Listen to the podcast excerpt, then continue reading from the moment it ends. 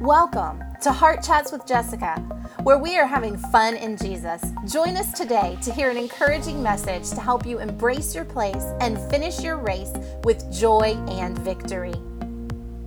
She was instantly healed on the phone while she was asking, you know, and, and talking to her brother and forgiving him and choosing to do what she had heard in the session, you know, with dad hanging across the street and she went into the restaurant and had you know spicy mexican food for the first time since she had gotten sick and everything completely healed. And little side note uh, instructor of mine at Rhema said you'd have to be healed to eat there and it not bother your stomach. So you know but that's just an example. That's just one example of you know the importance of living in forgiveness and its connection to our faith walk and its connection to our faith working. You know, I know I've had experiences in my life where horrible things were done to me, and I had a choice. You know, I had a choice to live and to harbor unforgiveness, and I did for a while. And it, obviously, like I saw, it was destroying me. I saw decisions I was making that were being made out of a place of hurt that were destructive decisions. They weren't destructive for the other person, the person that did, you know, the wrong to me that I was angry at or that I was harboring all this, you know, all these feelings of of shame and regret and anger and all those things. They were going on and living their life, but I was the one that was you know, having issues because I was in unforgiveness. And, you know, in my own life, that was a revelation that came to me, and I realized I need to be walking in forgiveness. No matter what they did or they're doing or they're saying or whatever it is, it doesn't matter. That has nothing to do with it. I know what I'm supposed to do, and I know I'm supposed to forgive. It doesn't matter how bad what they did is.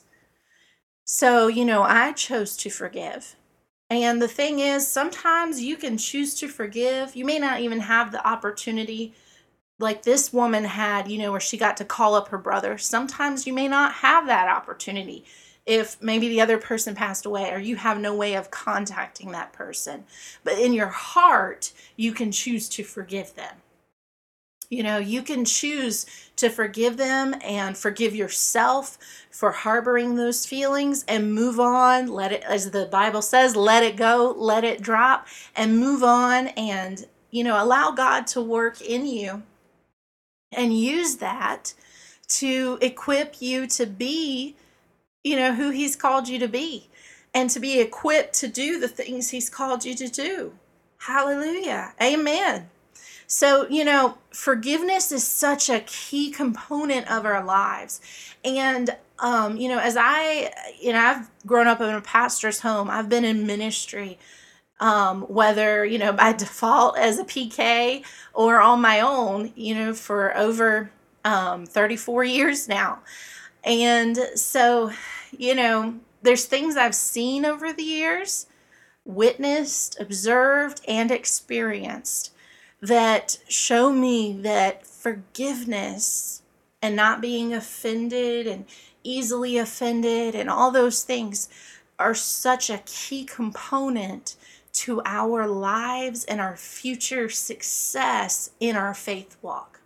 I've seen far too many people, you know, become bitter and angry towards someone in the church or the pastor or the pastor's family or you know someone that did something wrong to them or that they perceived did something wrong because that's a real thing you know? How many of us know that? You know you can perceive someone meant something a certain way and they didn't. You know their personality's different but you read through the lines that they meant something you know when it could be a cultural difference it could be you know just the way they say say things and they didn't mean it offensively but it came off that way you know I, i'm i know i've been offended in times like that you know but that's where we as the body of Christ have to grow up and we have to mature and we have to not be so easily offended when things happen, whether they are real or perceived. But we have to always be ever ready to forgive, ever ready to believe the best. You know, First Corinthians 13 talks about that that love is ever ready to believe the best. Ever ready.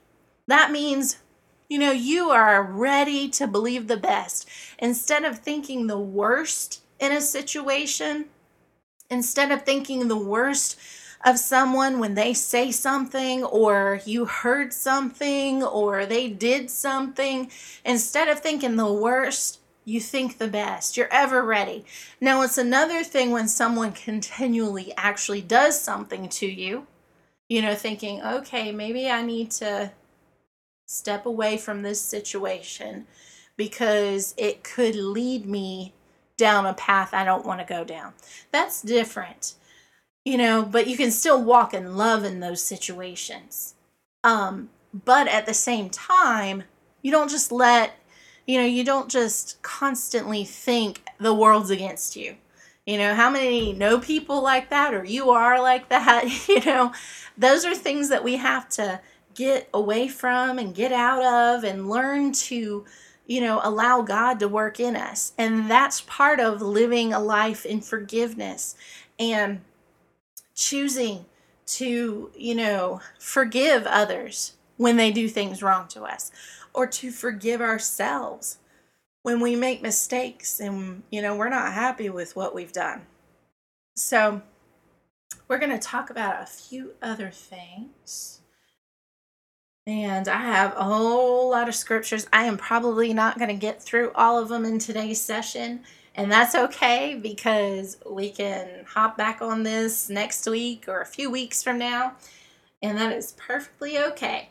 Um, but going along with forgiveness and, you know, doing doing these things and living this life and you know i talked about referenced you know a sign of maturity is living this way in this life of forgiveness and love.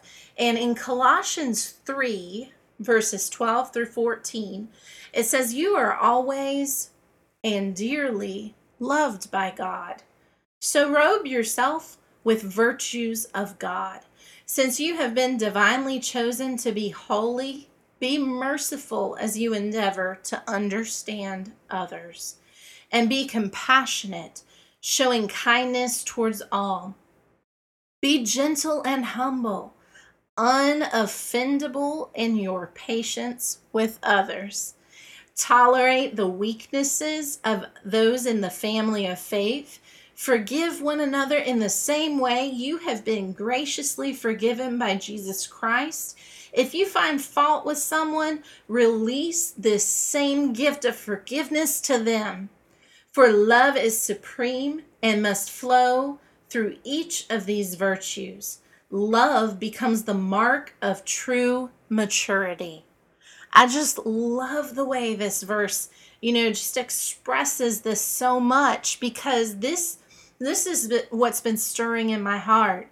And um, you know, I hadn't read it in this translation until recently as until I was preparing for this. And I was like, man, that says it exactly how, you know, what's been stirring in my heart and how it's said in my heart, you know, how God was speaking to me on this topic. But, you know, it, it talks about that we should be merciful in our endeavor to understand others, you know, and the thing is, we're not going to, you know, always understand why someone acts the way they do but we can be merciful in our endeavor to try and understand why they are that way. Join us next week as we continue our message on forgiveness, faith, and unity.